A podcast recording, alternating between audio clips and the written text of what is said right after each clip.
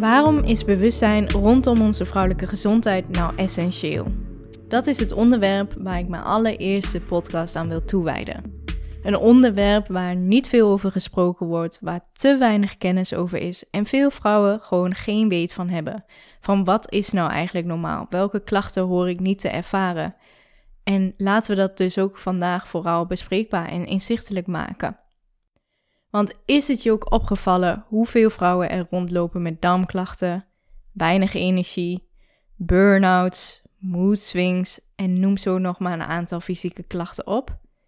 En hoe snel diezelfde klachten opgelost worden met een anticonceptiepil, pijnstillers of antidepressiva? Dat je naar huis wordt gestuurd met het hoort er gewoon bij of je moet ermee leren leven. Tijd voor verandering om daar verandering in te brengen. En dat begint bij het een stem geven, erover praten, bewust te worden van wat nou eigenlijk vrouwelijke gezondheid is en wat daarin belangrijk voor ons lijf is. Maar voordat we daar dieper induiken, ga ik je eerst meenemen naar vroeger, om te snappen waardoor deze taboes zijn ontstaan. Van oudsher zorgden wij vrouwen namelijk voor elkaar. Je kan denken aan vroedvrouwen en soortgelijke vrouwelijke genezes. Echter, sinds het patriarchaat hebben vrouwen een ondergeschikte rol gekregen als huisvrouw en waren de rechten van de vrouw sowieso vrij beperkt. En voor jouw beeldvorming, het patriarchaat is een sociaal systeem waar de man een dominante machtspositie innam.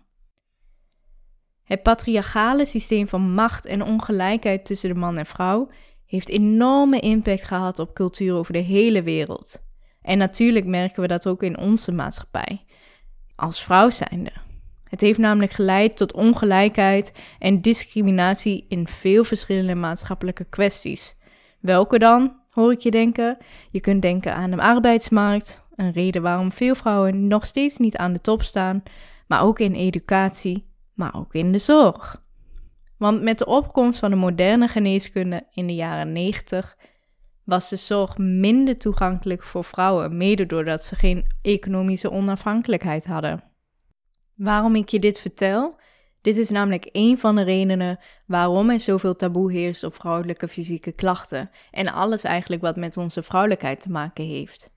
Sterker nog, de wetenschappelijke onderzoeken rondom onze vrouwelijk lichaam lopen daarin ver achter. Veel van de wetenschappelijke studies zijn gebaseerd op het mannelijk lichaam en helemaal niet op het vrouwelijk lichaam afgestemd. Je raadt het al, het resultaat: onjuiste conclusies en grote nadelige effecten op onze vrouwelijke gezondheid. Nou, gelukkig zien we daar wel wat verschuivingen in tegenwoordig. Er wordt alweer meer aandacht aan besteed, meer initiatief genomen rondom het uitvoeren van onderzoeken op vrouwen. Maar we zijn er nog lang niet.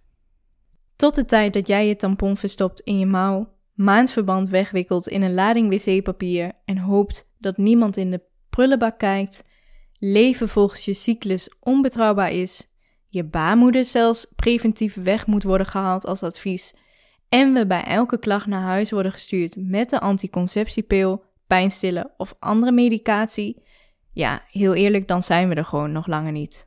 Net zoals opmerkingen op de werkvloer als ze is weer ongesteld of pas op, het is weer de tijd van de maand.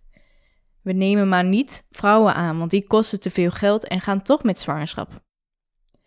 Het mag echt stoppen met gaslighting op meerdere lagen. En het is tijd om die taboes op dit soort onderwerpen te doorbreken. En ik weet het, die zitten enorm diep geworteld. Maar het begint bij het bespreekbaar maken van dit soort taboes. Erover praten. Realiseren, wat is nou eigenlijk normaal? En ons daar ook vrij in voelen, wat mogelijk is, wat we kunnen, zonder ons daarvoor te moeten schamen. We maken als vrouw een enorme transformatie door, vanaf de menage, oftewel je eerste menstruatie, tot aan het einde van onze menstruatie, oftewel de menopauze. Maar niet altijd verloopt onze cyclus zoals het hoort. En kunnen er dus klachten optreden. Klachten waarvan we denken dat het erbij hoort, maar ze er eigenlijk niet bij horen. Je zult denken, welke klachten heeft het dan over? Daarom, om je een beter beeld te geven, ga ik een aantal klachten voor je opzommen, zodat je zelf ook kunt beoordelen wat zijn dan die fysieke klachten. Je kunt denken aan mood swings, migraines, haaruitval, acne, een onregelmatige of uitblijvende cyclus, spotting, neerslachtige gevoelens, depressieve gevoelens, schimmelinfecties of een sterke geur bij je vulva, darmproblemen, pijn bij vrije, laag libido, heftige bloedingen, buikkrampen en stolsels, of zelfs moeite hebben met afvallen door schildklierproblemen.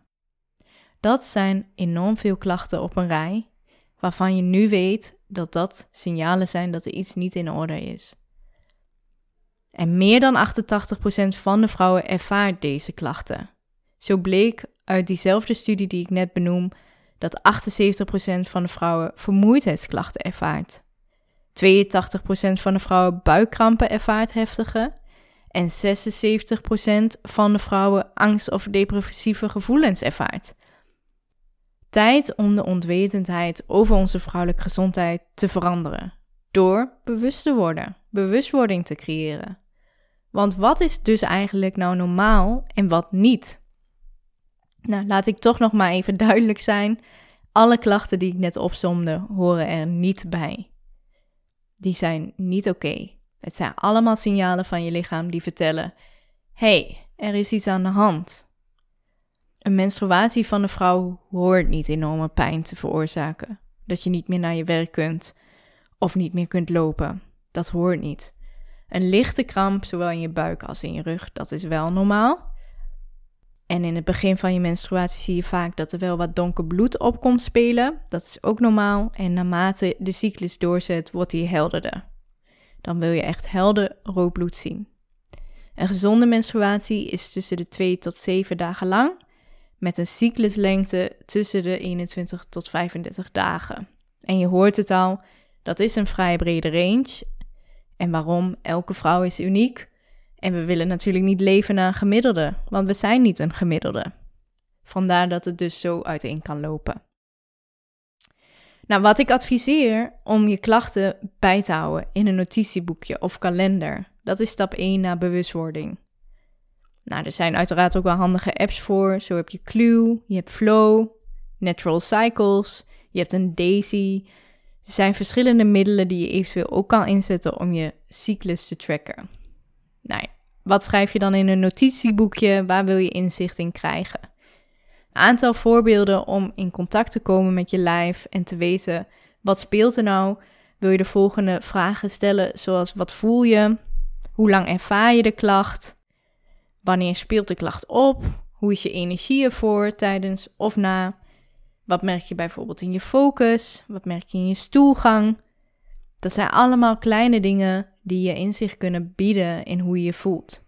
Hierdoor word je ook bewust van wat je lichamelijk voelt, maar ook emotioneel en mentaal. En eventueel kun je daardoor ook patronen in je klachten herkennen die op lange termijn terug te zien zijn in je cyclus. Het bewust noteren van wat je voelt draagt trouwens ook bij aan het contact met je lichaam. Wat tegenwoordig overigens echt enorm nodig is. Want hoeveel vrouwen wel niet in hun gedachten zitten en forceren vanuit die mannelijke energie. Maar goed, dat onderwerp bewaar ik even voor een andere podcast, want daar kan ik nog verder langer op door. Het bewustzijn rondom je vrouwelijke gezondheid is echt noodzakelijk. Als ik daar al niet duidelijk in was, dan ben ik het nu wel. Dat jij leert luisteren naar wat je lichaam je vertelt, maar het ook kan begrijpen. Weet wanneer er dus iets mis is en hoe je het uiteindelijk ook blijvend kan oplossen. En dan het liefst op een natuurlijke wijze. Dat is mijn voorkeur. Ik zou je dus willen aanraden om echt op onderzoek uit te gaan. Op zoek te gaan naar de onderliggende oorzaak. En ik snap het, hoe graag we soms ook een snelle oplossing willen. Blijf doorzoeken. En neem dus ook niet genoegen met gestandardiseerd advies. En dan heb ik het over een anticonceptiepil die het zou oplossen. Of dan heb ik het over kom maar terug bij een kinderwens uh, en neem nu maar de anticonceptiepil. En dan mag je tegen die tijd een hormoontraject in. Of weet je, je hoofdpijn hoort erbij. Of je hebt gewoon te veel stress en dat is het. Nee, vraag door en neem zelf de leiding. En ik druk je nog één keer op het hart. Neem niet genoegen met dat het erbij hoort of dat jij er maar mee moet leren leven. Nee. Want je fysieke klachten zijn een alarm. En je kan ze pas uitschakelen als je het vuur geblust hebt. En om het vuur te blussen heb je natuurlijk meer dan een emmertje water nodig. En dat is de reden, onder andere, waarom ik ook holistisch werk. Je gezondheid valt en staat niet door alleen maar met voeding of suppletie of mindfulness te werken. Je mag de diepte induiken, zowel op fysiek, emotioneel als mentaal niveau. Dat staat altijd hand in hand. Ik, ja, heel eerlijk, je kan niet alleen maar op een fysiek niveau werken en verwachten dat dat gelijk alle aspecten gaat verbeteren. Het is echt een samenwerkend geheel. Denk aan hoe leef jij je leven en welke impact heeft dat op je energie, gevoel en rust. Welke interne en externe stressoren zijn er die zorgen voor een verstoring? Welke diepgewortelde gedragspatronen en gedachten belemmen je in het veranderen van je leefstijl, waardoor je het bijvoorbeeld niet volhoudt? Wat vertellen je vrouwelijke klachten je eigenlijk? En hoe kan je naar je lichaam leren luisteren, je klachten begrijpen en een duurzame verbetering integreren? En wat vertelt eigenlijk die innerlijke criticus van je? Je vrouwelijke lichaam verdient echt wat meer zorg dan alleen maar focus op je hormoonbalans om je blijvend goed te voelen. En dat hoeft niet per se een radicale verandering te zijn. Het kunnen hele kleine verschillen maken die je aanpast, maar wel samenwerkend. En het is belangrijk dat je het kan signaleren en uiteindelijk er ook wat aan doet. Want hoe langer de klachten aanwezig zijn, hoe langer het duurt voor je kunt herstellen. En als er één ding is wat we niet willen, is dat het negatieve invloed heeft op ons leven. Dat je niet meer constant moet forceren vanwege de lage energie die je hebt en daarmee dus indirect je klanten of sales beïnvloedt. Dat het bijvoorbeeld niet je relatie kost omdat je elke maand verandert in een hormonale heks of een emotionele rollercoaster. En je misschien daardoor ook niet de moeder kan zijn die je wilt zijn. Of je ene jurk gewoon niet kan dragen omdat je zo opgeblazen bent. Overloopt in gedachten dat je geen werk meer gedaan krijgt. Ik noem maar even een aantal voorbeelden, maar dat zijn wel de dingen waar je op gaat inleveren. En misschien hou je dat eventjes vol, maar daar zit ook een keerzade aan. Uiteindelijk komt alles uit en gaat dit een stoorzender worden, zowel privé als zakelijk. Dus geef je gezondheid prioriteit. Nou, in de komende podcast zal ik ook dieper ingaan op verschillende klachten en wat je daar dan specifiek aan kunt doen. Zodat je uiteindelijk ook wat meer kunt integreren. En tot die tijd schroom je met een vraag, stuur me dan gerust een bericht. Maar ik hoop dat voor nu duidelijk is waarom jij meer bewustzijn wilt creëren rondom je vrouwelijke gezondheid. En echt meer naar je lichaam gaat luisteren.